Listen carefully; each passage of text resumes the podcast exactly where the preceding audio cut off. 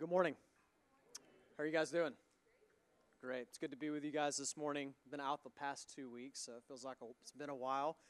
So I guess I was sort of here last Sunday. I was up on the screen, though, for a little bit. But it's good to be back with you guys.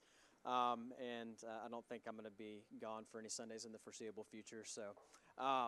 So this morning, we're going to be continuing through our series. We've been reading through the Bible, the Bible reading plan, and this week's reading included Luke chapter 12. And so our passage is going to be from Luke chapter 12.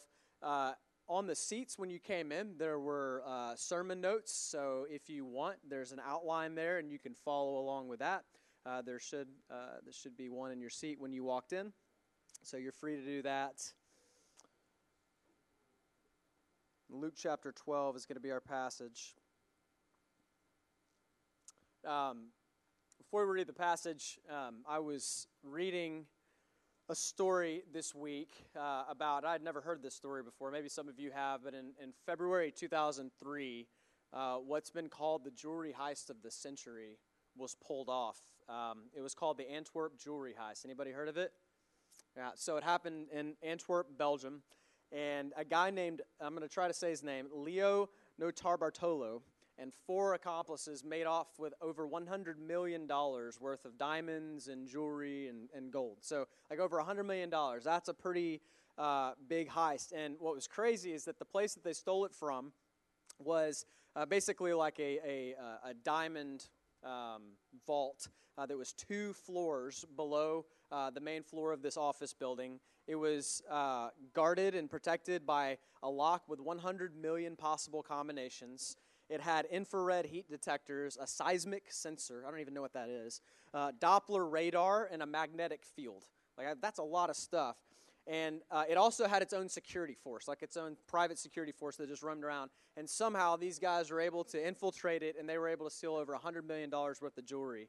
Now, basically what happened is they rented an office space in the building, and he posed as a diamond trader for several months and became trusted by the security force. And that's apparently how they were able to get around it.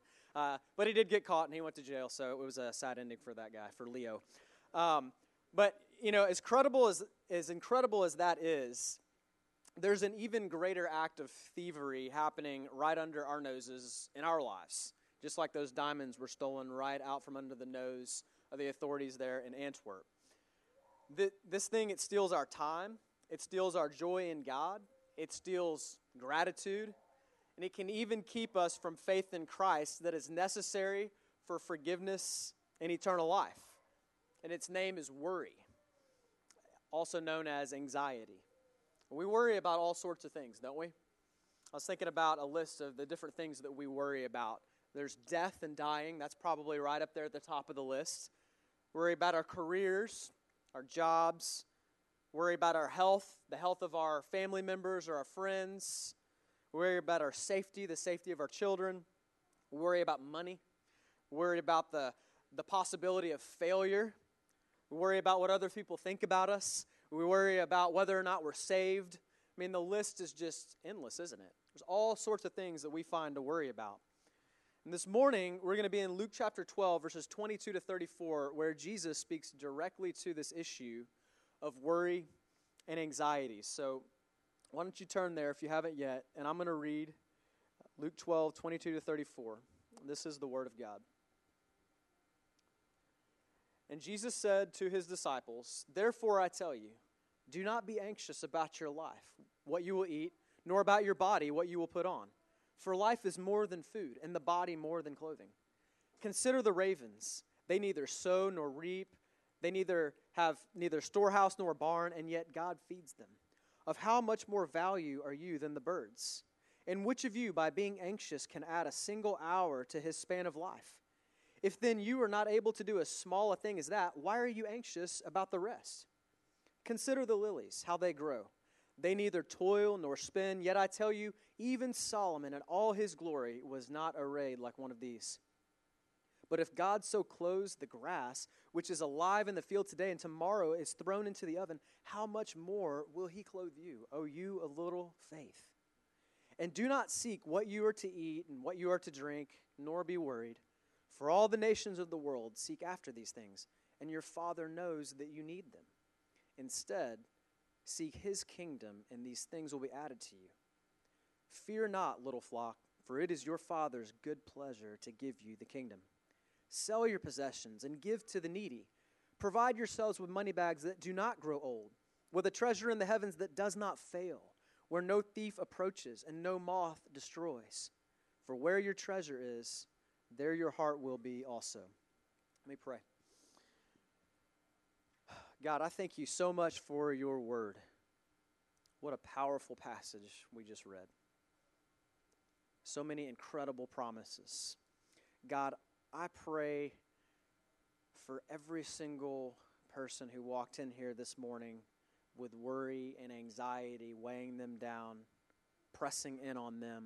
I pray that when they leave this morning that those chains would be broken and that they'd be set free.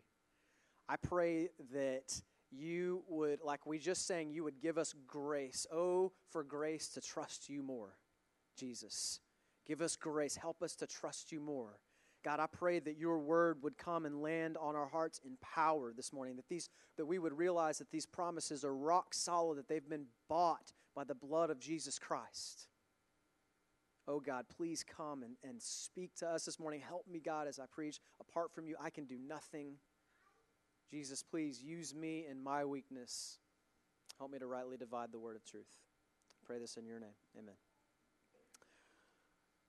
Now, the problem with the way that people view worry is that they tend to see themselves as victims of worry rather than as offenders who are responsible. Usually we think of ourselves as victims when it comes to worry. It's seen as something that's happening to us rather than something we actually have some control over, something we can decide not to entertain. But it's apparent in this passage that Jesus thinks that worry isn't just something that happens to us. We're not mere victims. We actually play a part in worry. And we need to rightly understand the problem so that we can receive the solution. So I want to, before we kind of look at how Jesus deals with the problem of worry, let's look for a minute at the root of worry, which is going to be the next part on your outline. So the first thing we see in this passage is that worry disobeys God. Worry disobeys God. You see right there, Jesus says, do not be anxious. That's not a suggestion from Jesus. He says, hey guys, maybe you should, try not being anxious next time. He actually says, don't be anxious, which implies that there's a moral component to worry. And it implies that Jesus is saying that we can actually choose to not worry. There are certainly cases where anxiety is a legitimate psychological disorder that can be helped by treatment. But we need to be aware of attributing to a disorder what is actually sinful disobedience in our lives. You see, when we indulge worry, we're disobeying Jesus' command right here not to worry.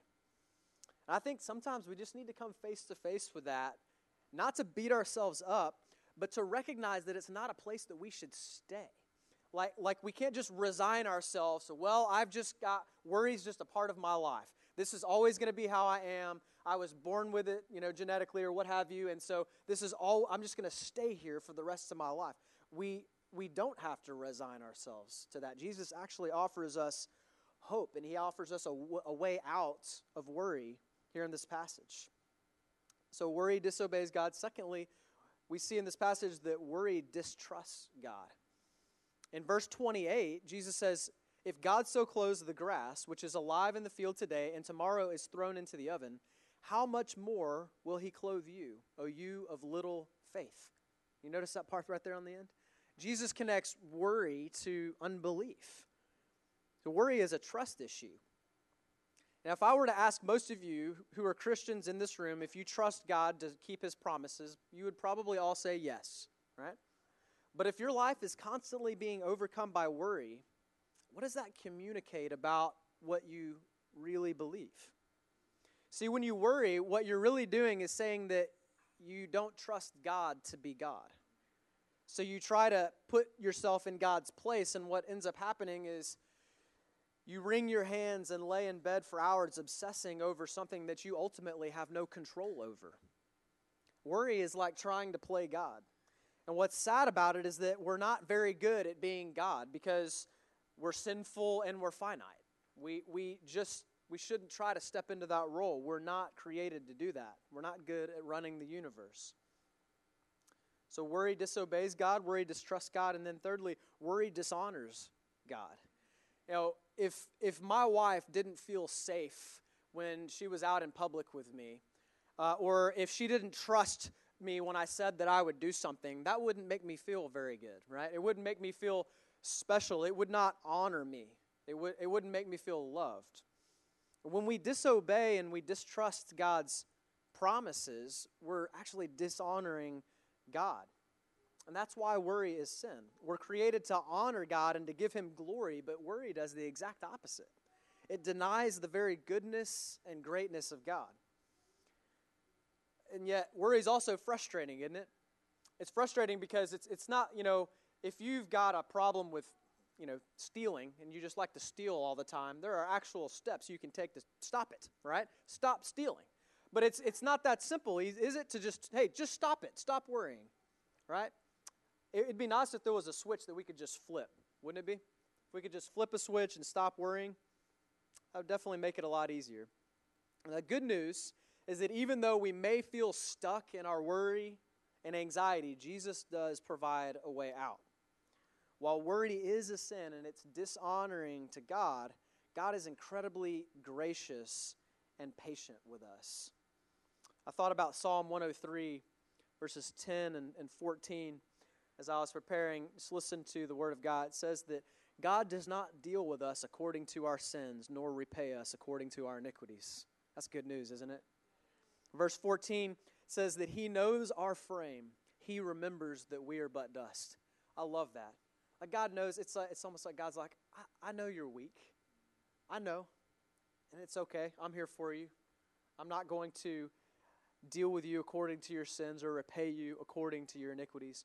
God is so patient with us, and he's so gracious towards us, even though worry is something that for many of us we constantly struggle with. So there's incredible hope here in God's word. And there's three specific truths that Jesus gives in Luke 12 to drive out worry out of our lives. And so we're going to look at those one at a time, and this is the next part on your outline. Okay, and the first truth that Jesus gives to drive out worry is that God's kingdom is unfading. God's kingdom is unfading. So in verse 22, Jesus says, "Therefore I tell you." That first word should stop us in our tracks. Whenever you see the word "therefore" in Scripture, you should stop and ask yourself, what is it there for? All right? When we see the word "therefore," it will always point us to what was said previously. So essentially what it means is that what was just said is the basis for what is about to be said. For example, I might say, I ate 2 omelets for breakfast, therefore I don't want a buttered croissant back there in the back, even though they're delicious. This is your free English lesson for the weekend. The reason I point this out is because this is an ongoing conversation, right? So the text that we just read, Jesus is actually building off of a conversation that's already been ongoing from the beginning of chapter 12. Jesus has just told a parable. He told the parable of a rich fool who acquired wealth. And he had so much of it that he decided to build bigger storehouses so that he could store and hoard more of his wealth. But look at the result in verse 20 and 21 of Luke 12. Says, "But God said to him, 'Fool, this night your soul is required of you, and the things that you have prepared, whose will they be? So is the one who lays up treasure for himself and is not rich towards God.'" So what Jesus was teaching in the parable of the rich fool is that it's foolish to spend your life acquiring what you cannot keep. It's foolish to spend your life acquiring what you cannot keep. So when Jesus follows this up in verse 22 with "therefore do not be anxious," he's saying it's also foolish to spend your life worrying about losing what you cannot keep. It makes no sense. If you're not going to keep it, therefore don't be anxious, saying, what will we eat, or what will we drink, or what will we wear? In verse 23, Jesus says, "Life is more than food, and the body is more than clothing." In other words, this life is not all there is. But too often we act like it is, don't we? And we spend probably 98% of our time thinking about the here and the now, the temporal, the things that are going to pass away. and we spend precious little time, far too often, thinking about the kingdom of God, what's going to last forever. Now, it makes sense that someone who has no hope beyond this life would worry and try to cling to temporal things as much as they can. There's nothing else for them to look forward to. That's the reality for every single person apart from Jesus. And that's why our society is becoming more and more stressed and anxious by the day. Time magazine had a story in 2018, and the headline of the story was 40% of Americans are more anxious than they were at this time last year. 40%. Also in that same article, I read that anxiety is 3 times more common in high-income countries than low-income countries. 3 times more common in high-income countries. So what does that tell us? It tells us that more money, more stuff, more security actually doesn't fix the problem, does it? It's not something we can fix by changing the outside. It tells us that this is a heart problem. I read a couple of other statistics. Right now, 1 in 5 adults have what would be some sort of anxiety disorder, as what psychologists would call anxiety disorders. So 1 in 5 adults are struggling with anxiety. And then in a poll where adults who were asked to name the reasons that they struggle with anxiety, the top 3 reasons in order were they're anxious about health, safety, and finances.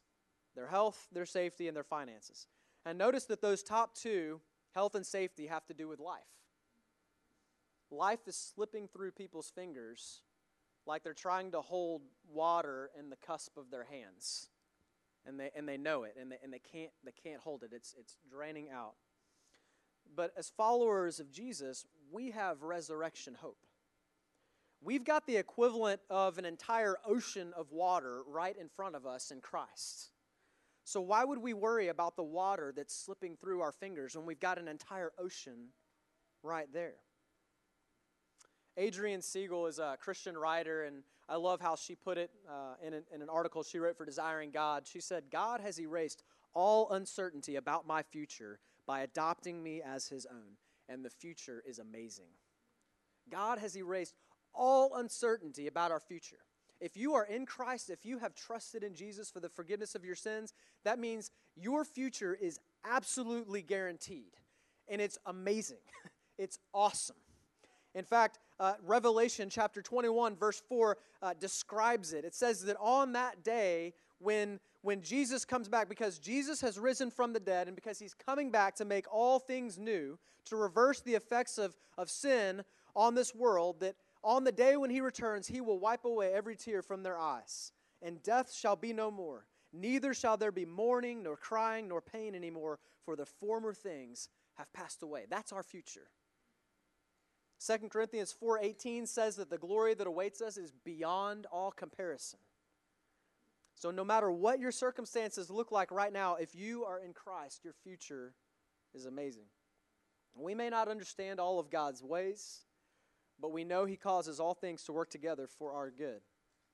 God's kingdom is unfading, and that's a truth that causes our worries about things that are passing away to pass into the background, as we look not to the things that are seen, but to the things that are unseen. God's kingdom is unfading. The second truth that drives out worry that we see in this passage is that God's sovereignty is unlimited. God's sovereignty is unlimited. Look at verses 24 to 26. Jesus says, "Consider the ravens. They neither sow nor reap. They have neither storehouse nor barn, and yet God feeds them. Of how much more value are you than the birds?" So Jesus points to an example from creation by calling us to look at the ravens. Now, ravens were unclean birds in Jewish culture. So basically Jesus was trying to think of the least lovable and most worthless animal he could think of here when he's trying to use, to drive home a point. He's saying that God feeds these ravens, even the most random bird that you could think of. Like, I was thinking this week when I was reading this, and just that phrase, God feeds them. Like, somewhere out in the Yukon Territory right now, like in the middle of nowhere where there's not a single human being, there's some bird who's finding a worm for breakfast this morning, and it happened because God did it. God orchestrates every single thing that moves on this planet. Not a single thing on this planet moves a single inch without God willing it to be so. That's really amazing. And what's Jesus' point? His point is that birds don't stay up at night anxious about how they're going to find their next meal. They don't have a savings account where they store up food. They're simply just provided for every single day. Every day they're provided for. And Jesus says it's God that's providing for them. God did not create the world and then step back to let the world run itself. He's in absolute and total control. I love the famous quote by Abraham Kuyper. He said, "There is not a square inch in the whole domain of our human existence over which Christ, who is sovereign over all, does not cry, 'Mine!' Not one square inch." And when we worry, we do so under the illusion that we're in control. Look at what Jesus asks in verse 25. He says, "Which of you, by being anxious, can add a single hour to his span of life?" I read a joke this week, and I'm going to tell it because I thought it was funny. It said, an exasperated husband asked his wife, "Why are you always worrying when it doesn't do any good?" She quickly piped back, "Oh, yes, it does. 90% of the things I worry about never happen."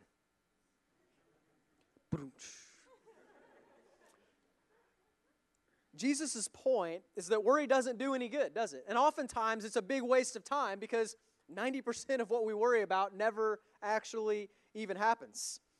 Not only does worry not do any good, there's scientific research that says it actually harms us physically. Like it actually causes your blood pressure to rise. It can cause heart issues. There's a reason for that. That's not an accident. You know why? Because God created us to trust him. God did not create us to be anxious. He did not create us to worry. He never meant for us to try to put the load of our life on our own shoulders. It was always meant for us to walk step by step in trust with him and trusting him to everything. That's why worry breaks our bodies down physically, because we're not designed to do it. The fact that God is sovereign can bring great comfort. But when you connect this last point that we're about to get to with the sovereignty of God, it makes it exponentially more comforting. God's kingdom is unfading, God's sovereignty is unlimited, and God's love is unrestrained. God's love is unrestrained. Look at verses 29 to 32. Jesus says, "Don't seek what you are to eat and what you are to drink, nor be worried. For all the nations of the world seek after these things, and your Father knows that you need them. Instead, seek his kingdom, and these things will be added to you. Fear not, little flock, for it is your Father's good pleasure to give you the kingdom." It's true that God is a sovereign, majestic king who holds infinite power. It's true that nothing on this planet moves an inch apart from his decree. But if you are a Christian, this same all-powerful, sovereign God is also your Father in heaven. He is your Abba. He is your daddy. And he loves you. Just as any good father would do, he wants to protect you, to protect you and provide for you. And because he is infinite in power, it is easy for him to do so. Nothing and no one can stop him from protecting you and providing for you. And not only that, he delights in doing so, Jesus says. It is your Father's good pleasure to give you the kingdom. God is not stingy. He does not reluctantly save. He does not reluctantly provide for us. I have a vivid memory of going out to my car my senior year of high school. Some of you know my story, some of you don't. I didn't get saved until I was 24 years old. And up until that point, I had a pretty rough life. I was miserable, depressed, depraved. I got into a lot of trouble, and I put my parents through a lot. And I had been in a big fight with my dad. It was all my fault. I had recently been arrested. I was a mess. I was so disrespectful to my parents, and I had put them through so much. and I'd been that morning particularly disrespectful to my dad, and I went out to my car that day at lunch, and I opened it to find that my dad had come and left a letter in there telling me how much he loved me. And there was $100 for gas money. That's one of the most vivid examples of grace I've ever experienced in my life. I'll never forget that.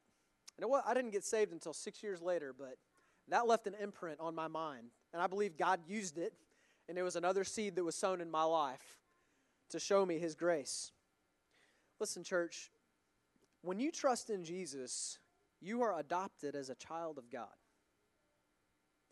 I just feel like there's probably some people in here this morning who you've trusted in Jesus, you're born again, but maybe you've backslidden.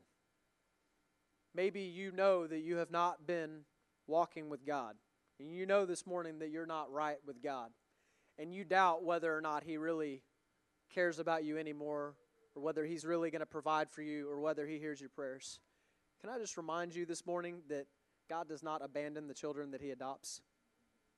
He doesn't abandon the children he adopts. Despite the fact that you might be struggling and the fact that you might have been straying away, it's still his good pleasure to give you the kingdom. He still wants to. He still loves you. Come back to him this morning. God will never leave you or abandon you no matter what. He delights over doing you good even when you don't deserve it. And the reality is we never deserve it, do we? Every single day I wake up, I don't deserve any of the goodness that God showers on me. And, the way that we can have this confidence that God loves us, you know what it is? Why can we know that God loves us, even in the midst of maybe our sin? Romans 5:8 tells us. It says that God demonstrated, he gave a visual display. God demonstrated his love for us in that while we were still sinners, Christ died for us. 2 verses later, verse 10 says that we were reconciled to God while we were still his enemies. Jesus came to die the death that we deserved for our sin. We incurred a sin debt that deserved death, and Jesus paid it all. And then he rose from the dead, and whoever trusts in him will be forgiven of their sins and receive eternal life. You'll be adopted as a child of God. So Jesus is teaching us here in this passage that if God is your father, you don't have to worry about whether or not he'll do good to you. It's his good pleasure to do so. And if he's taken care of your eternity, you can trust him to take care of the dinner table or your bank account or your future marriage, or the health of your family.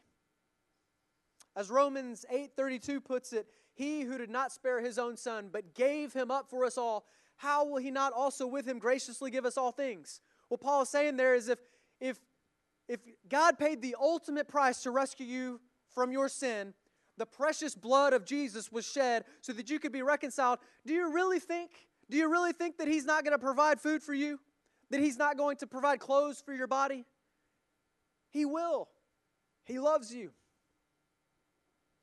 If you're a child of God, you have no reason to worry.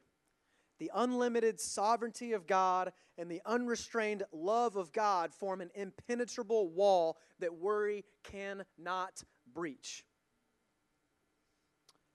And these truths, when we grasp them, have incredible implications for our lives. Jesus actually gives us a couple of them. Look at verse 33. Jesus says, sell your possessions and give to the needy. Provide yourselves with money bags that do not grow old, with a treasure in the heavens that does not fail, where no thief approaches and no moth destroys. You see this connection that Jesus is making here in this passage? When we realize that we can trust God to provide for our temporal needs, we suddenly loosen our grip on them. We stop hoarding. We stop worrying about whether or not we'll have enough because we know we'll always have enough because our Father in heaven, who owns the cattle on 1,000 hills, is perfectly capable and willing to provide for us. So we don't have to cling tightly to the things of this world. We don't have to in fear turn inwardly. Instead, we can be generous. We can generously give. The level of generosity that you demonstrate in your life actually says a lot about how much you truly trust God to provide for you. How generous are you being in your life right now? Let me tell you, it really is more blessed to give than to receive. I've experienced that firsthand. There is so much more joy in living open-handedly than having a tight fist. Can anybody say amen to that? You experienced that in your life? So these truths, they free us to generously give, and they also free us to truly live. Look at verse 30 and 31.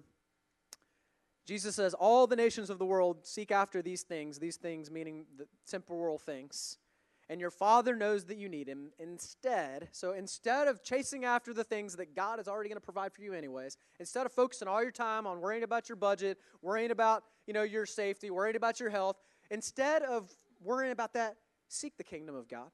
Seek first the kingdom of God and his righteousness, and God will add all those other things to you. God will take care of and provide those other things. When we stop worrying about things that will not last, we're free to live for what will. We can give our lives to what really matters. We can store up treasure in heaven, where neither moth nor rust destroys, where thieves don't break in and steal. I believe that worry and anxiety are robbing many Christians of the joy of living for what really matters. We spend so much time worrying.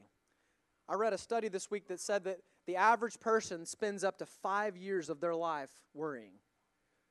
5 years. Now, I don't know scientifically how true that is, but it can't be that far off because I know we spend a lot of time worrying.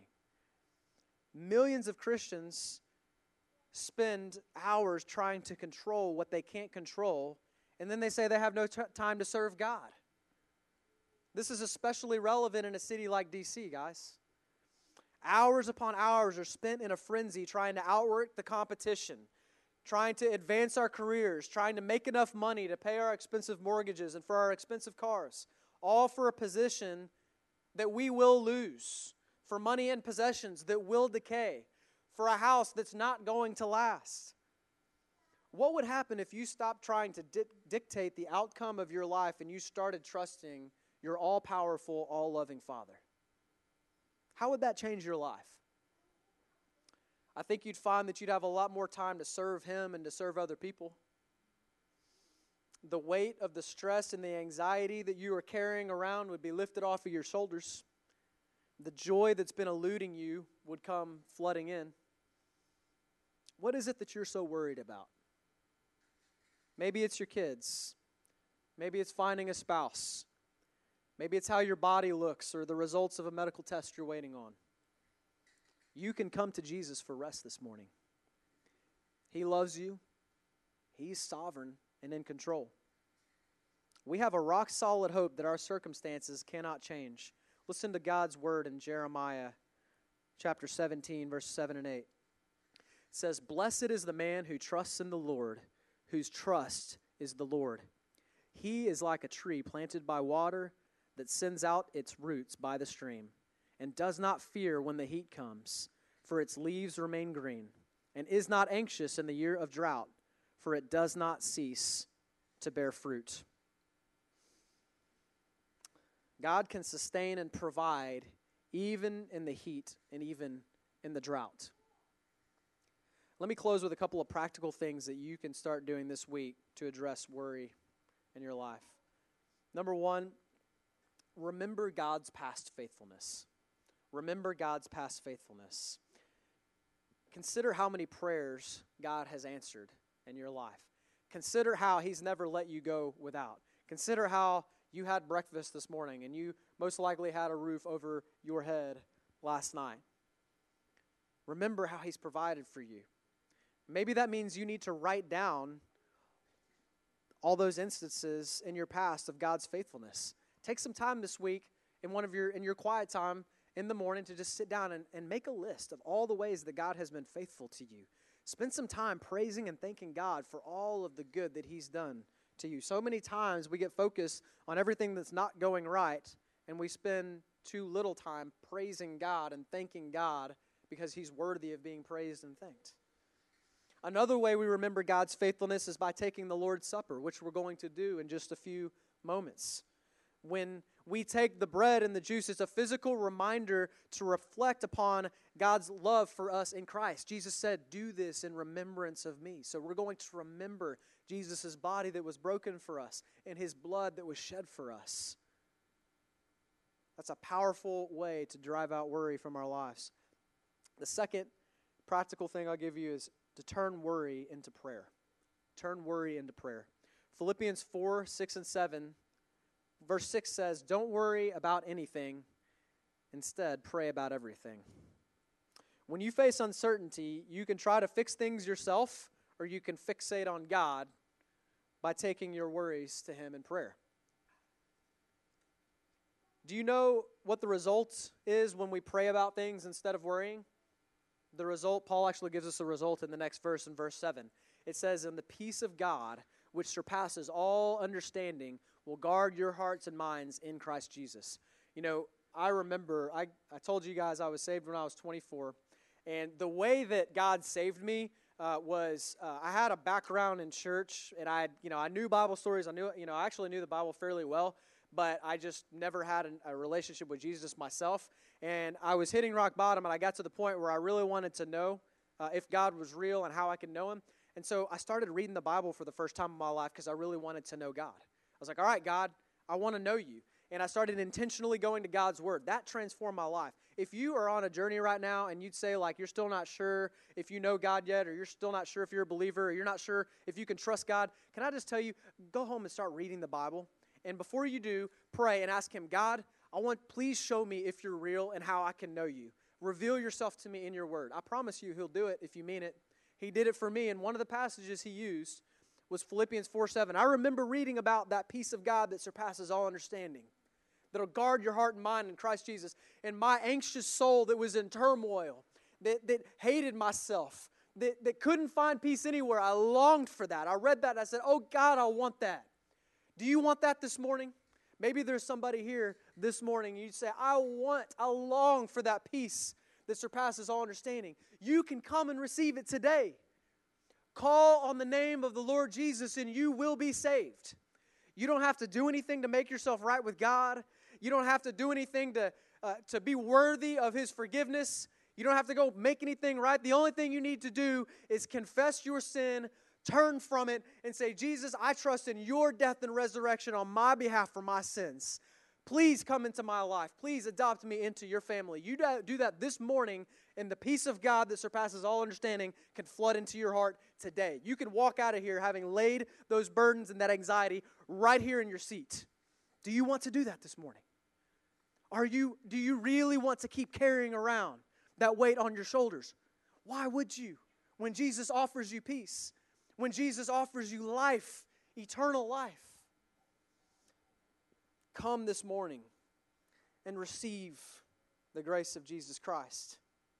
Church, if you're already a believer, you're struggling with worry, turn it to prayer.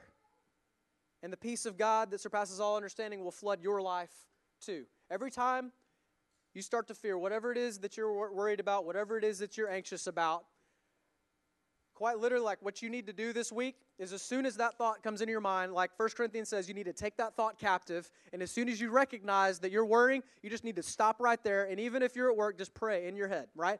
Jesus, I'm going to trust you. Go memorize Scripture. Go memorize the promises of God and compete and battle against those lies with the truth of God's word. Maybe you need to memorize the passage that we just looked at this morning in Luke chapter 12.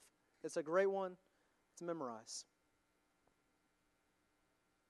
Wherever you're at this morning, I want to invite you to come and experience the peace of Jesus. I'm going to ask Carrie and the band to come up, and we're going to respond to the message this morning by partaking of the Lord's Supper. And as I said, we take the Lord's Supper to remember the body and blood of Jesus broken and poured out for us.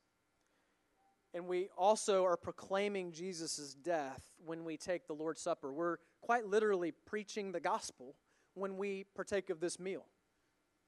this meal symbolizes our union with Christ. When we take it, we're saying that his body was broken and his blood was shed on my behalf. He took my place. His death was my death, which means that his resurrection is my resurrection. So that's why, if you're not a Christian, though, this morning, it's not appropriate for you to take the Lord's Supper.